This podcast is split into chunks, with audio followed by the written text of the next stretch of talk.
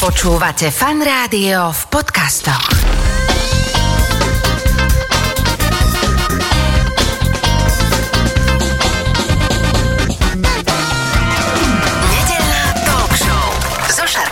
Počúvate fan rádio nedelnú talk show. V tejto chvíli už oproti mne sedí moja dnešná hostka. A teraz, aby som to tak pekne uviedol, tak je to teda odborníčka aj na protokol, aj na etiketu, aj má krásny podcast a ešte aj vedie občianske združenie železných matiek, ale v tejto chvíli je tu ako odborníčka na kráľovskú rodinu Katka Stríčková. Ahoj, vitaj. Ahojte všetci, pekne. Strašne dlhý peknú úvod som hodil, ale to preto, lebo ja ťa uznávam, ja počúvam pravidelne tvoj podcast potichučky, hoci som teda muž a, To a bola v ženskom rode, ale podľa mňa veľa mužov by to mohlo počúvať tu i tam.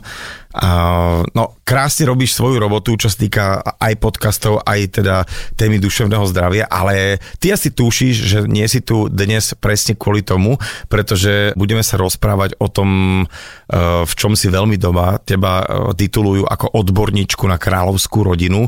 No a keďže, ako z toho hovorí, že kráľ je mŕtvy, nech žije král, presne toto sa teraz deje, tak si ťa idem vyzvrtať práve v tejto téme. Nech sa ti páči. No, ale ešte aj tak predtým, ja sa každého pýtam, čím chcel byť, keď bol mladý a prečo robí to, čo robí, ako sa to celé stalo, tak ty máš vyštudovanú žurnalistiku a aj teda politológiu a medzinárodné vzťahy. Ty si vždy chcela byť taká nejaká, mm, akože strčená tam medzi tými uh, veľkými újami a tetami a Nie. rozumie tomu? A čo si chcela byť? Ja čo si pamätám, keď som mala asi 4 roky, tak som stála na takom mostiku pred domom mojich starých rodičov, tak to veľmi jednoducho opíšem.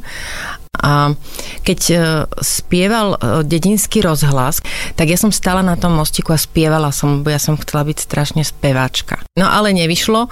Potom som chcela byť veľmi dlhú dobu, uh, chcela som sa starať o zvieratá v Serengeti. A to veľmi, veľmi dlho ma držalo, že teda pôjdem študovať biológiu. Potom mi moja mama povedala, že budem musieť pitvať žaby a vlastne to asi rozhodlo, že teda nie. A potom som prešla teda, ale bolo to taká, taká trošku okľuková cesta, k tomu viedla, ale pravda je, že som si veľmi dlho o sebe myslela, že som skôr ten človek do úzadia, do toho za oponou a kým som prišla pred tú oponu aj k tomu mikrofónu a že ja sama za seba, tak to trošku trvalo. Trošku to trvalo, no ale teraz poďme k tomu, že ako ťa vlastne napadlo, že sa budeš vzdelávať v odbore, tá nejaká etiketa mm-hmm. alebo ten protokol, lebo, lebo to je taká sranda, že zrazu máš ľuďom, ktorí sú veľakrát e, spoločensky vysoko, stretávajú sa štátnici a tak a ty im tam musíš povedať, že no, momentiček, ale nie celkom takto, takto by to malo byť, lebo proste oni to nevedia. Keď som skončila vysokú školu, a vlastne ešte také postdoktoránske štúdium, ako nebol to veľký doktorát, ale bolo to, vlastne sa to volá, že Ústav medzinárodných vzťahov a aproximácie práva na právnickej fakulte To v Bratislave. ťažké na to, Áno, ešte- a ja som si to akože tiež, keďže kto, to, čo to chcem študovať, no ale v krátkosti sa to volá, že Rybárikov inštitút, také neoficiálne, takže veľmi veľa slovenských diplomatov to má a diplomatiek to teda absolvovalo. A ja som potom hneď išla na prvý konkurs do prvej práce, ktorú mi našiel inzerát môj otec na britské veľvyslanectvo do Bratislavy a z hodou okolností teda si ma vybrali a ja som začala v oblasti PR. A postupne teda usudili, že mám aj na také iné veci, e, na politické analýzy, tak som začala robiť e, tie politické analýzy, bola, robila som veľa takých veľmi odborných vecí. No a potom to boli všetko roky pred tým, ako Slovensko vstupovalo do Európskej únie, keď ešte Veľká Británia bola veľkou fanušičkou Európskej únie a veľkým podporovateľom tých predstupových rokovaní a veľa ľudí tu chodilo na návštevy. A ja som vlastne dostala na- starosti pripravovať tie návštevy. A keďže som sa ocitla aj e, hneď takmer na začiatku, vlastne som spo- spolupracovala pri príprave návštevy princa Charlesa, uh-huh. ktorý bol na Slovensku, tak vlastne sa to tak ako keby nabaľovalo a tá, tá seniorita potom už keď kráča, že ide, že je toho viac a viac, no a vyvrcholilo to vlastne návštevou e, Alžbety II. na Slovensku. Ty si teda radila aj pánovi prezidentovi Kiskovi, aj pani prezidentke Čaputovej v oblasti uh, protokolu a nejakej etikety. Uh, vôbec bola si aj teda pri Charlesovi, aj pri uh, kráľovne Alžbete, keď tu bola na Slovensku. Ako sa človek vôbec dostane na takúto úroveň, že môže niekomu radiť v tejto oblasti? Ja sa priznam, že keď som mm, išla na tú britskú ambasádu na ten pohovor, tak ja som bola v tej dobe uh, výborná, musím povedať, že neskromne to znie, ale naozaj som bola veľmi dobrá, výborná francúzštinárka. Okay. A mala som extrémne silný vzťah k Francúzsku a Británia mi nehovorila vôbec nič. Ja keď si pamätám, že som prišla prvýkrát do Londýna a mne sa zdalo všetko, ako tie domy, mi sa to zdalo malé oproti parížským bulvárom. Ja som mala pocit, že toto, je, že ma to neoslovuje tá kultúra. A naozaj to prichádzalo až skúsenosťou rokmi, že také prepadanie sa do tej kultúry, do tých ľudí, že keď ten humor ako keby spoznávaš, že čo to je. Ale teda najsilnejší zážitok bola tá spolupráca s týmom z Buckinghamského paláca. A to vlastne e, to sa nerobí tak, že 2-3 mesiace dopredu. My sme vedeli 2 roky vopred, že kráľovna príde. To ešte nikto nevedel ani na Slovensku. A potom e, vlastne všetky tie rokovania a stretnutia, to proste prebiehalo, prípravy. A ten tým nebol veľmi veľký, ale s tými ľuďmi, s ktorými sme prišli do styku, ja to ani vlastne neviem opísať, lebo na Slovensku som zažila minimum takých ľudí, ktorí boli tak extrémne profesionálni, e, lojálni, diskrétni, slušní a s obrovským záujmom a fakt, že s citlivosťou, na, na, to, že to si normálne videl na tých ľuďoch, že keď proste sme prišli do ne, na, k nejakému bodu, ktorý sme sa nevedeli pohnúť a teraz sa ospravedlňujem, ale nemôžem hovoriť, aké konkrétne body, ale povedzme, že teda bolo to, bolo to súčasť programu, kde sme rokovali o tom, že kedy, kam a ako. A oni si vlastne vždy, že to si na nich videl tú schopnosť negociácie. Hej, a to je naozaj, to sú tí najvyšší diplomati. Nepochybujem, že ich má aj Slovenská republika, ale vlastne nevidíš to bežne. Nestretávaš sa s takými ľuďmi bežne. A pre mňa to bolo fascinujúce a vlastne vtedy som sa začala tak pýtať, že aké to je pracovať pre kráľovskú rodinu a keďže ja veľa čítam, tak som si začala o tom čítať a klasť si otázky, že prečo a že či je to tak, že naozaj, že to, čo píšu médiá, že či to tak je a že ako možno píše niekto iný a čo možno tí ľudia zažívajú v skutočnosti. A to je vlastne, vlastne to, že... Uh, Čiže začala si sa prepadávať zase teraz áno, už a že, tej uh, to, bol, to bol taký iný, iný Google, hej, že vlastne, uh-huh. že to robíš tak dlhodobo a že nad tým premýšľaš a že sa snažíš chápať vlastne, čo je za tým. Keď mi médiá veľakrát kladli otázku a myslíte si, si, že e, kráľovná Alžbeta sa vzdá trónu a v prospech svojho vnúka alebo svojho syna, tak vlastne mne to prišlo vždy tá otázka úplne nemiestna, že ako ju vlastne môžu položiť, lebo ona nemôže. To je proste taká kultúrna záležitosť a osobná záležitosť, že veľa ľudí jej nerozumelo ale ja som mala pocit, že ja som to pochopila, že prečo nemôže, že to je vlastne vec e, z nejakého hlbokého slubu a oddanosti, ktorý ona dala. A to vlastne vlastne pochopíš. Potom vieš, že takú otázku ani nemôžeš položiť. Ty si v jednom rozhovore povedala, tuším, niečo také, že celá tá etiketa v zásade nestojí na tom, že na ktorej strane je tá vidlička, alebo že kto vchádza prvý do dverí, ale že je to v zásade o takej tej bazálnej čestnosti a slušnosti. Áno, toto, to si absolútne trafil. E, že mňa na tom najviac fascinovalo to, ako používam slovo diskrétnosť, ale vlastne je to opis nielen toho, že nerozprávaš to, čo si sa dozvedel v nejakom súkromnom rozhovore, ale že vôbec ako keby, asi to všetci poznajú, že vieme o nejakom človeku, alebo možno my sme tým človekom, že o ktorom ľudia hovoria, že vojde do miestnosti a ako keby sa niečo udialo. A to si myslím, že sa deje vtedy, keď ten daný človek je extrémne vnímavý voči tomu okoliu, kam ide a že sa naozaj vlastne ako keby zaujíma o to, že kam vošiel, lebo to nie je pompeznosť, to mm-hmm. nie je také, že niekto nabral taká tá empatia v tom zmysle, že je to čisté, že naozaj, že to nehrá, že, že toto je moje, Ej, môj nejaký, nejaká moja rola. To je autentické empaticky. bytie toho mm-hmm. človeka a že toto, tá slušnosť, tie dobré spôsoby nie sú skutočne o tom, že či teraz pri nedelnom stole, keď uh, budú posluchačke, posluchači sedie, tak či to ako to teda, alebo kto si teda naberie tú polievku prvý. Ako je to do istej miery pri istých formálnych príležitostiach je to samozrejme veľmi dôležité a o tom aj sú tie, ja neviem, najvyššie rokovania, ako sa to hovorí, že rokovania na najvyššej úrovni, štátne návštevy, tá pompeznosť a ceremonie, ono vlastne celý náš život je taký od narodenia, ja neviem, krstu, birmovky, svadby, ja neviem, maturity, stužkovej teda myslím, až po hre. Proste stále máme nejaké rituály v tých našich životoch. A ktoré, ceremónie A teda. to je, proste mm-hmm. to je také bežné. A ono sa to vlastne povýšilo na tú vyššiu úroveň, keďže hovoríme o teda o vzťahoch štátov a dobre vidíme dneska na Ukrajine, že aké to je, keď to nefunguje, keď sa tí ľudia nevedia rozprávať, nevedia sa dohodnúť. No a vrátim sa teda k tomu, že tá slušnosť, tie dobré mravy sú v podstate o dôvere, o vnímavosti a o tom, že naozaj tomu druhému človeku nerobím to, čo nechcem, aby mne robil niekto iný.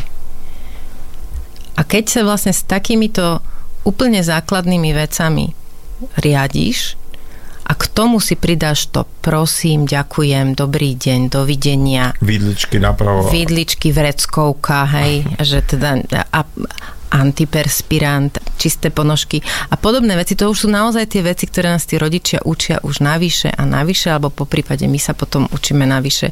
Ale ten základ je, keď použijem to anglické, aby sme boli v Anglicku, takže tá human connection, alebo teda ten ľudský kontakt, to, to spojenie, to prepojenie medzi nami. Aké vlastne e, procedúry alebo nejaké také tie prípravné veci sa dejú, o ktorých my netušíme, že, že čo sa tam všetko rieši, lebo ty si povedal, že samozrejme sú tam nejaké diskrétne veci, lebo asi sa to aj rieši. Teraz mi napadlo, prepač, že kedy v tejto chvíli, keď budú na Devíne, dajme tomu, pôjdu na záchod. A kam? No, to je, áno, to je veľmi dôležité. Akože si sa smeješ, aj sa všetci môžu smiať teraz, ale tak si uvedomte, že to je extrémne dôležitá vec. Hey, že Čiže keď ide, sa ide píše... A už to tam odhalovať pamätnú dosku na Devíne. Áno. A som si to tak predstavil, že uh, ja tam chodím tak dvakrát do týždňa, keďže som na Devine a tak rozmýšľam vždy o tom, že kde tu to teda, kedy, ako si kto mohol uľaviť, hej? No a to musíš mať všetko vopred zistené, prechodené, lebo potrebuješ vedieť vlastne ten, to, to načasovanie, keď ideš z bodu A do bodu B, kde teraz sa ide, ten potrebuješ vedieť, koľko to trvá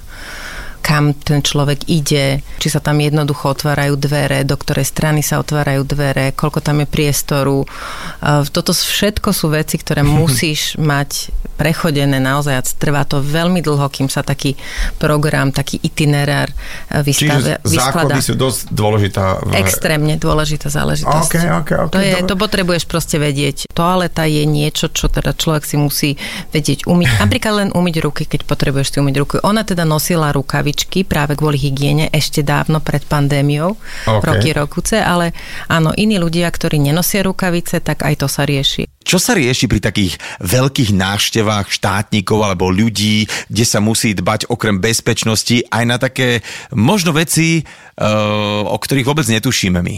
Tá bezpečnosť, to by som určite nejako nedávala nabok, lebo a každý protokolista musí spolupracovať s e, ochrankou, lebo bez toho to nejde. Lebo ja musím rozumieť, prečo mi nemôže ten ochrankár dovoliť toto, čo si chcem ja vymyslieť v tom programe. Lebo napríklad proste tade toto nejde, lebo tam mm-hmm. zabezpečiť bezpečnosť je veľmi náročné. A naopak zase A naopak on, on by mi mal vychádzať v ústrety a porozumieť, že hm, ale bolo by fajn, keby tá osoba naozaj prešla cez túto veľmi úzkú uličku.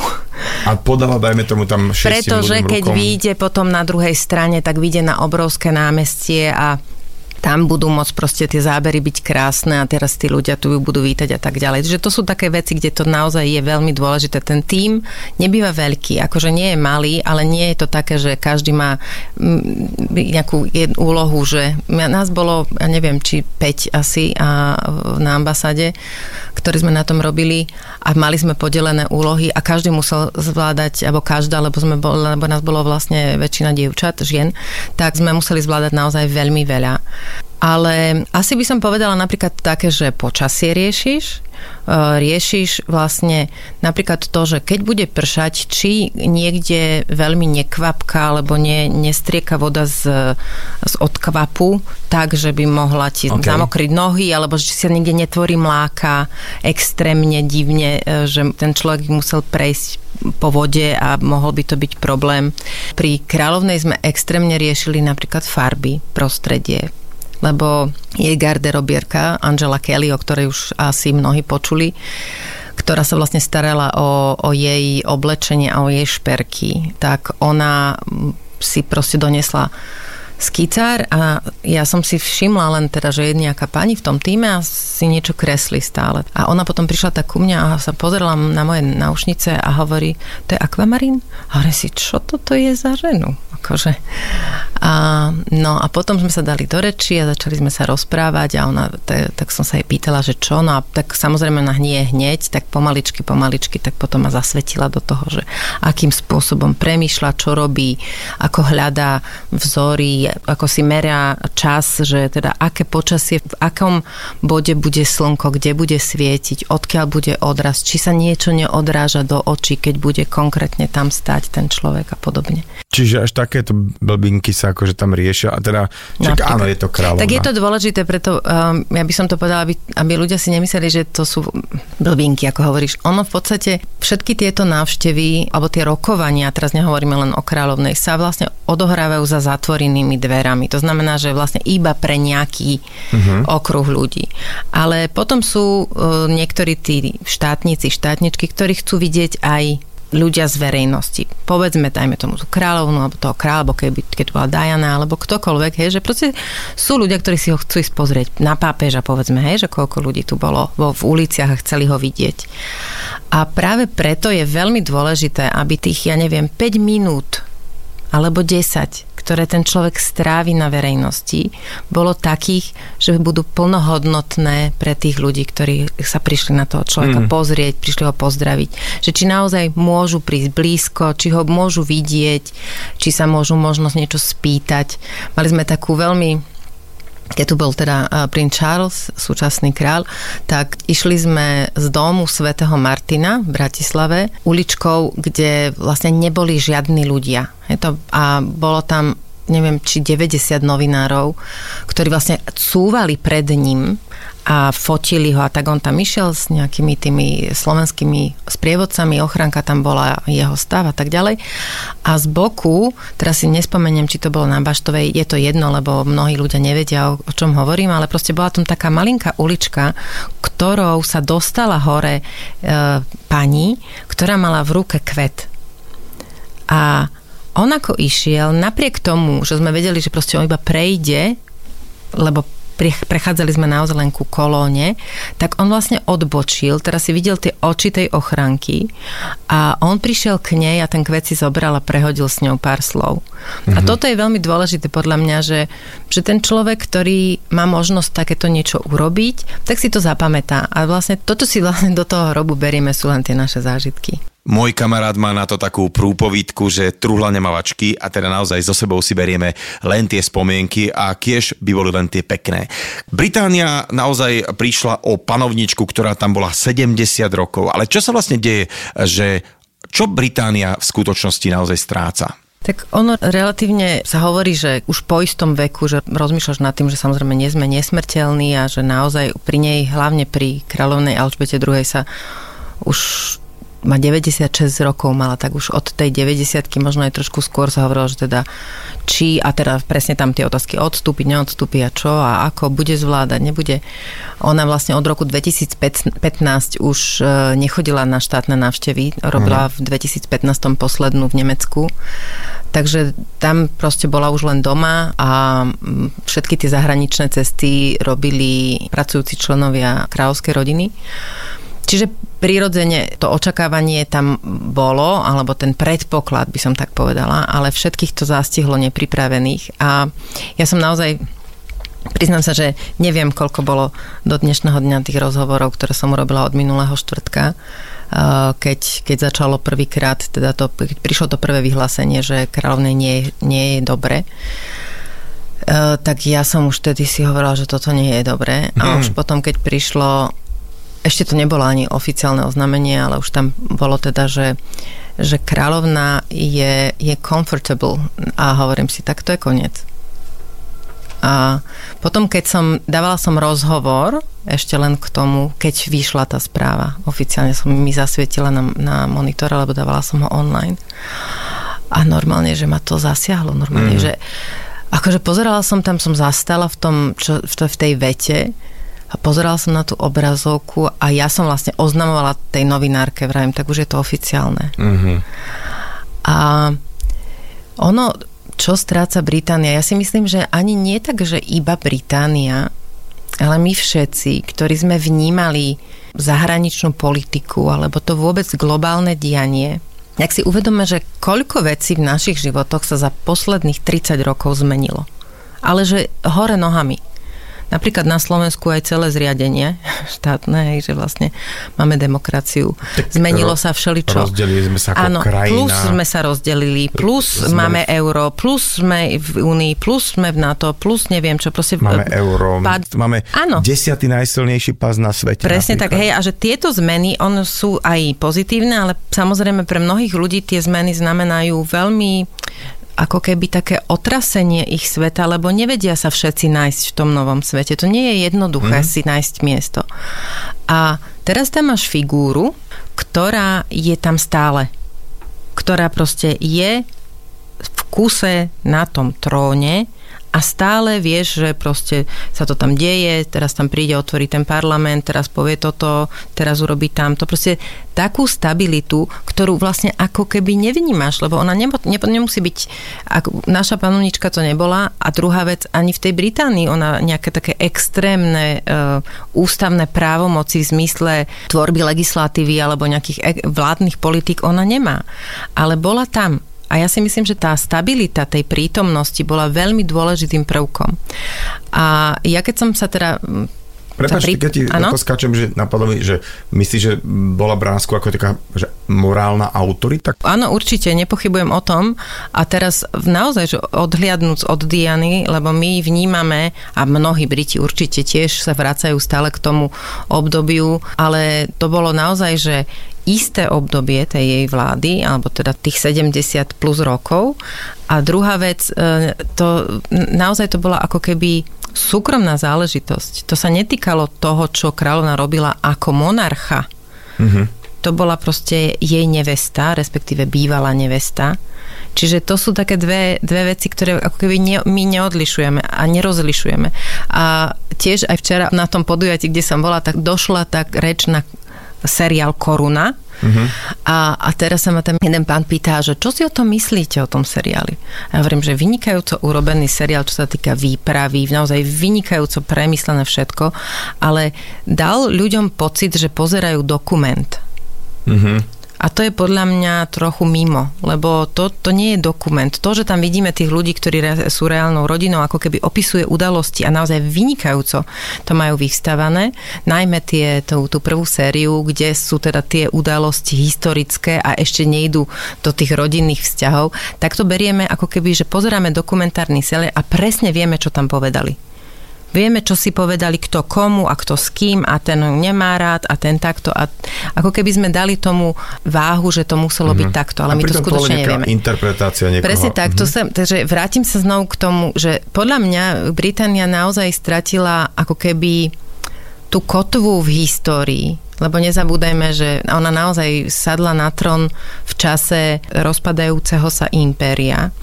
Ale to na druhej strane... 57? 53, 53 bola korunovaná. Aha. 52 zomrel otec a 53 bola korunovaná v júni. A samozrejme teda padali, odchádzali tie jednotlivé krajiny koruny, ale Alžbete sa podarilo vybudovať tzv. Commonwealth.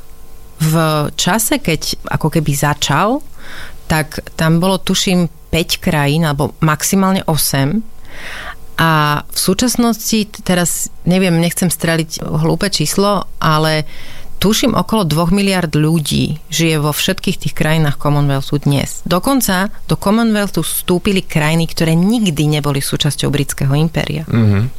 A ona, keď hovorila o Commonwealthe, tak to je podľa mňa veľmi múdre, čo urobila. Ona možno už nevedela urobiť to B, ale zrealizovala vlastne spojenie a platformu krajín, kde Británia má celkom slušné slovo. ono by asi bolo dobre povedať aj do Eteru, že naozaj v tých 50 rokoch sa začali diať e, naozaj veľké veci, e, totálne nečakané od dekolonizácie Afriky, e, Pakistan, ja neviem, Južná Afrika, Ceylon, dnešná Sri Lanka, do toho technická revolúcia, ženské práva, práva menšín, studená vojna, no a hoci teda kráľovná asi nemala veľkú právomoc meniť nejaké zákony, mala veľký vplyv na voličov, bola akýmsi lakmusovým papierikom spoločenskej nálady. Takže toto treba si celé uvedomiť v tom kontexte. A teda pýtam sa, pokračujem teda v tom, čo sme sa rozprávali pred chvíľkou, že čím si podľa teba Alžbeta II tak získala svoj ľud? Ona podľa mňa veľmi dobre vedela, kto sú jej poddaní, mm. ak to tak poviem. Že ona naozaj sa zaujímala o nich a znovu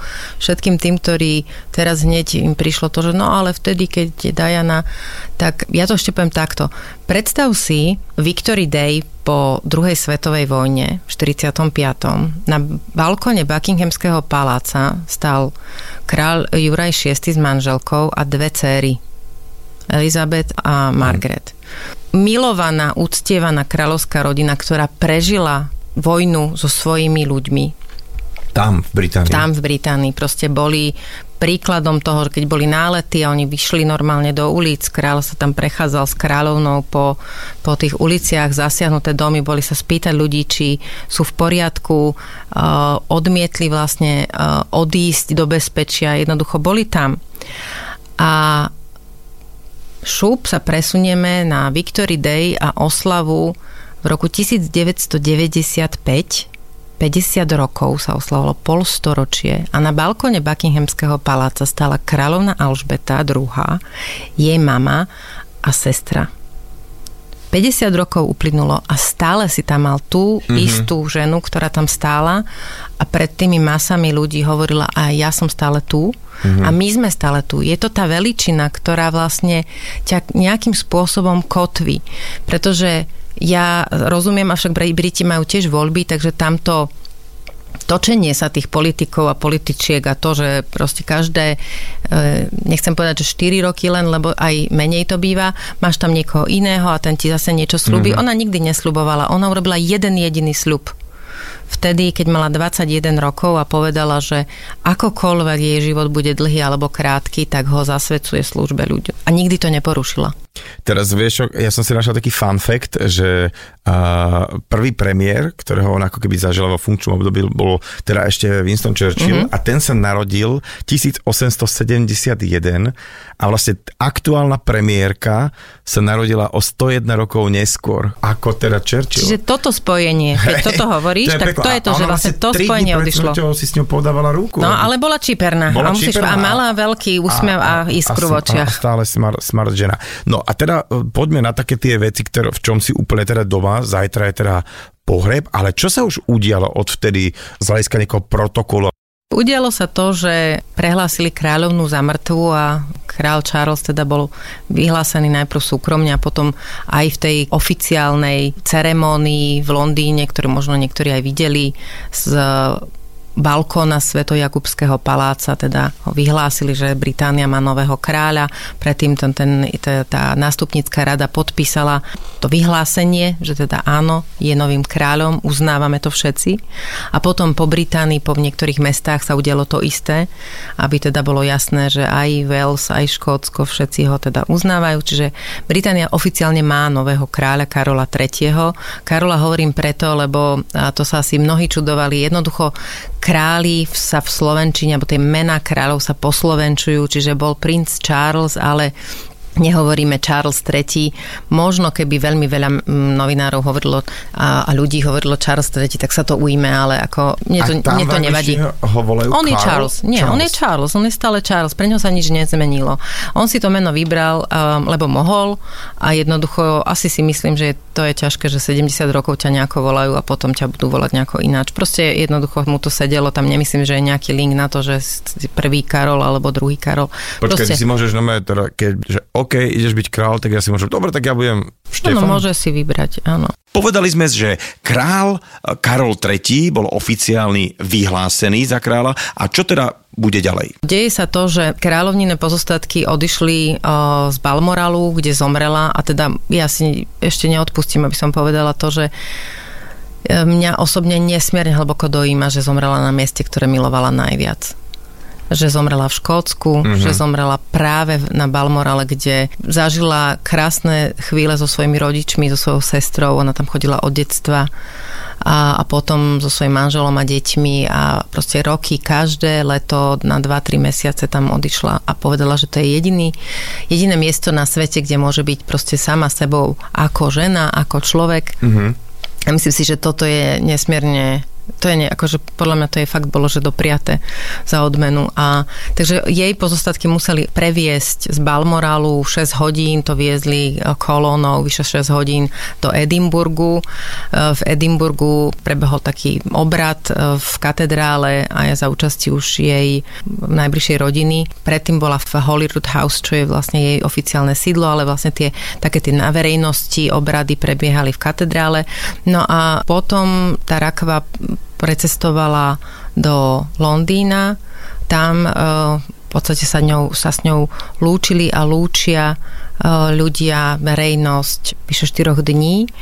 No a v pondelok ráno e, sa vo Westminster Hall vlastne udeje posledná vigília, budú tam teda tie posledné stráže, potom sa brána zatvorí pripraví sa vlastne rakva na prevoz a bude sa prevážať do Westminsterského opáctva, to už je všetko vlastne v priamom prenose. Predtým odbije uh, zvon Big Ben, potom jeho to srdce zvona obalia do takej hrubej kože, aby ho nebolo počuť, aby ten zvon, keď bude potom cez deň zvoniť, aby zvonil tlmene, lebo, mm-hmm. lebo je to štátny smutok za, za panovničkou. No a obrady, uh, pohrebný ten, ten obrad cirkevný prebehne v, teda vo Westminsterskom opáctve pred uh, zrakmi 2000 hostí, medzi ktorými bude aj prezidentka Zuzana Čaputová. No a potom e, znovu rakvu prevezú do Vincoru a tam ešte takisto budú môcť ľudia vidieť, ako ju budú viesť do kaplnky, kde už je pochovaný jej otec, mama, aj sestra, aj manžel, ale on je vlastne jeho pozostatky nie sú pochované, len ako keby čakajú a až keď bude pochovaná zosnula kráľovna Alžbeta II, tak potom tie pozostatky jeho položia k nej. A to už potom ten záverečný obrad uh, už vidieť nebudeme. Budeme vidieť tie posledné, uh, bude scéna, kedy imperiálnu štátnu korunu budú dávať dole z rakvy aj so žezlom, aj mm-hmm. s kráľovským jablkom a to bude ten posledný signál, že teda telo bývalej kráľovny ide do zeme a už naozaj mám Británia len jedného kráľa. Poďme sa rozprávať o princovi Charlesovi, ktorý teda vlastne už je král Karol III. O ňom sa hovorí, že je to najpracovitejší člen kráľovskej rodiny, že dokonca až taký vizionár, tiež je to určite aj najvzdelanejší člen uh, kráľovskej rodiny. Chodil teda do normálnych škôl ako prvý vôbec a keď si s ním pozriete nejaké videá, tak vidíte, že naozaj je to vtipný a veľmi pohotový človek. Je to podľa teba dobré, že práve on zasadne na trón? Ja by som povedala, že áno, môžeme sa na to pozerať, že hm, 70 rokov čakáš, kým sa dostaneš e, k žezlu a ono je to tak, aj naopak sa môžeš na to pozrieť. A to, že dostal si e, povedzme, že nie 70, lebo povedzme, že od tej 20 alebo už keď, alebo ja neviem, od 15, 16, keď si už tak trošku akože príčetný človek už po tej puberte, mm. že uh, si sa učil od najlepšej. Že si sa jednoducho mohol učiť od svojej matky, ako veci robiť, že ťa... Uh, Samozrejme aj on si musel hľadať, že čo by mohol robiť alebo akým spôsobom sa môže realizovať, lebo jeho vojenská kariéra e, nebola moc dlhá. E, tam sa v tom nenašiel, on bol naozaj e, alebo je skôr človekom umenia, literatúry, religionistiky, toto bolo veľmi niečo, čo ho spájalo s jeho otcom Filipom a takisto životného prostredia, poľnohospodárstva, lesníctva. Hmm. To sa hovorilo alebo aj stále sa hovorí, a to sa aj vie, teda, že on hovoril o tých témach, ktoré dnes sú ako tak, že klimatická zmena, e, nepoužívanie pesticídov a, a tak ďalej a tak ďalej. On hovoril, že 20, 30, 40 rokov Od naspäť. 60 rokov sa, to, sa tomu venuje, minimálne od 70 ešte presne before tak. it was cool, a vôbec, že on dokonca, neviem, či to sa mi páčilo, taký, že to až treba, že vojenské nasadenie treba ako keby voči klimatickej zmene, že to treba až také nasadenie, keby sme sa tu tu oslobodzovali od nejakého obrovského, že to by mala celá planéta vlastne iba na tom pracovať, ale Máš pocit, že teda e, on prichádza do nejakého ľahkého obdobia? No, tak ono to nebude, nebude to mať rozhodne ľahké, pretože Británia, ak to trochu sledujete aj ekonomicky, je na tom veľmi zlé. Majú obrovskú infláciu, najväčšiu za tuším 70 či 80 rokov. A naozaj to, tie očakávania, ktoré mali od Brexitu, sa zatiaľ nenaplňajú v tom, že by teda boli nejakou superpower. A tá situácia s vojnou a podobne tomu vôbec nejako nepomáha. Čiže nehovorím, že teda on tam nejakým spôsobom vie do toho zasiahnuť, ale ne, nebude to mať ľahké. To, čo e, má Charles, v čom má výhodu, je to, že on naozaj, e, ako si povedal, je veľmi usilovný. Má pochodenú nielen Britániu, aj bývalí premiéri, dokonca Tony Blair, aj e, David Cameron rozprávali o, o tom, že ak on mal niekedy nejaký komentár, lebo to, to bol taká, taká pochybnosť médií britských, že či on bude taký nestranný kráľ, ako bola jeho mama. Hej, že jeho mama sa nikdy nevyjadrovala k politikám. Nikdy vlastne, ona nikdy nepovedala, e, čo si skutočne myslí. A preto si e, mohli všetci domýšľať, že si možno myslí to, čo si myslia oni. A teda každý si ju nejakým spôsobom privlastnil. Charles vždy ho hovoril, čo si myslí, alebo bol teda oveľa otvorenejší, veľmi kritický, napríklad aj teda v oblasti životného prostredia a preto niektorým ľuďom vadil, alebo teda vadilo, že je takýto aktivistický. A teda boli tie pochybnosti, že či taký kráľom bude ako, ako jeho mama. Myslím si, že on v tom prvom prejave povedal veľmi jasne, že teda rozumie, že sa stiahuje z tých svojich charít, pretože nebude mať na to čas, pretože bude musieť byť pánovníkom, tak ukludnil ľudí. Na druhej strane má obrovské kontakty po svete, je naozaj známy. Proste, keď máš 70 plus, tak už si sa naozaj so všetkými stretol. Čiže on toto, toto má. Má pochopenie podľa mňa pre Britov, pre Britov a Britániu oveľa väčšie, ako si myslíme.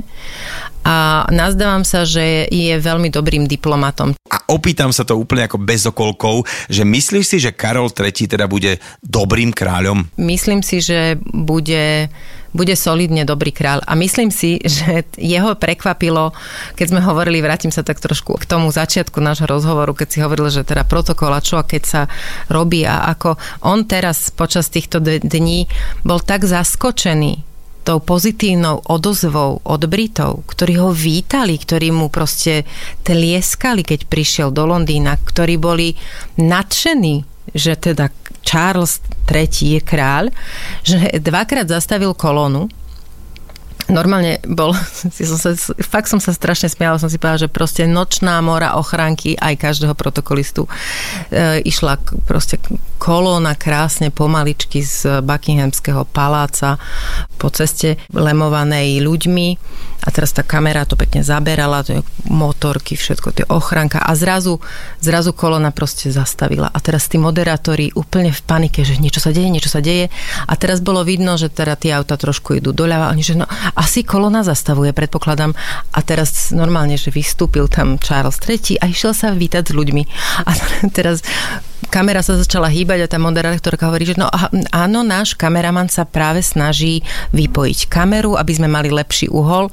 Jednoducho, on je tak šťastný, že tí ľudia sú šťastní, mm. že on si prvýkrát, ten Karol III užíva, že ho niekto nekritizuje, mm ale ja si nenenávidí myslím, že a že presne, ho má rád. Presne, že prič k tomu, že vlastne si tí Briti uvedomili, že chvála Bohu za ňo. Lebo tou jeho dlhou kariérou, ktorú vlastne ukázal, že OK, ako si povedala, to boli súkromné veci v nejak, nejakom momente. Kto ktoré, nezlyhávame kto, v súkromí. A keď si po takýmto drobnohľadom a ešte o tebe natočí 8 seriálov a dáva podsúvať nejaký názor, ale v tom profesnom, čo on robil a čo, čo celý život zasvetil, tak asi úplne každý, ktokoľvek s ním mal kedy nejakú skúsenosť, tak len asi pozitívnu, takže na konci dňa sú asi všetci radi, že toto bude teda, teda nový kráľ. Ja keď sa pozerám na hodiny v štúdiu, tak normálne s, uh, s hrôzou zistujem, že ty už odchádzaš na nejaký uh-huh. taký uh, rezník, aby si sa dobre posilnila pred tiež zajtračkom, pretože uh, zajtra ťa teda čaká asi kariérne tiež nesmierne náročný deň, potom ako si už uh, stovky veci komentovala, tak budeš komentovať zajtra pohreb kráľovnej Alžbety druhej, čo sa ti asi nezopakuje tiež tento život a no. pre teba ako veľkú jej milovničku bude to také veľmi zvláštne. Bude to veľmi emocionálne, ja sa obávam, že v niektorých chvíľach možno, že aj slzy mi vybehnú. No, a zo párkrát ich mala, keď si o tomto celom rozprávala.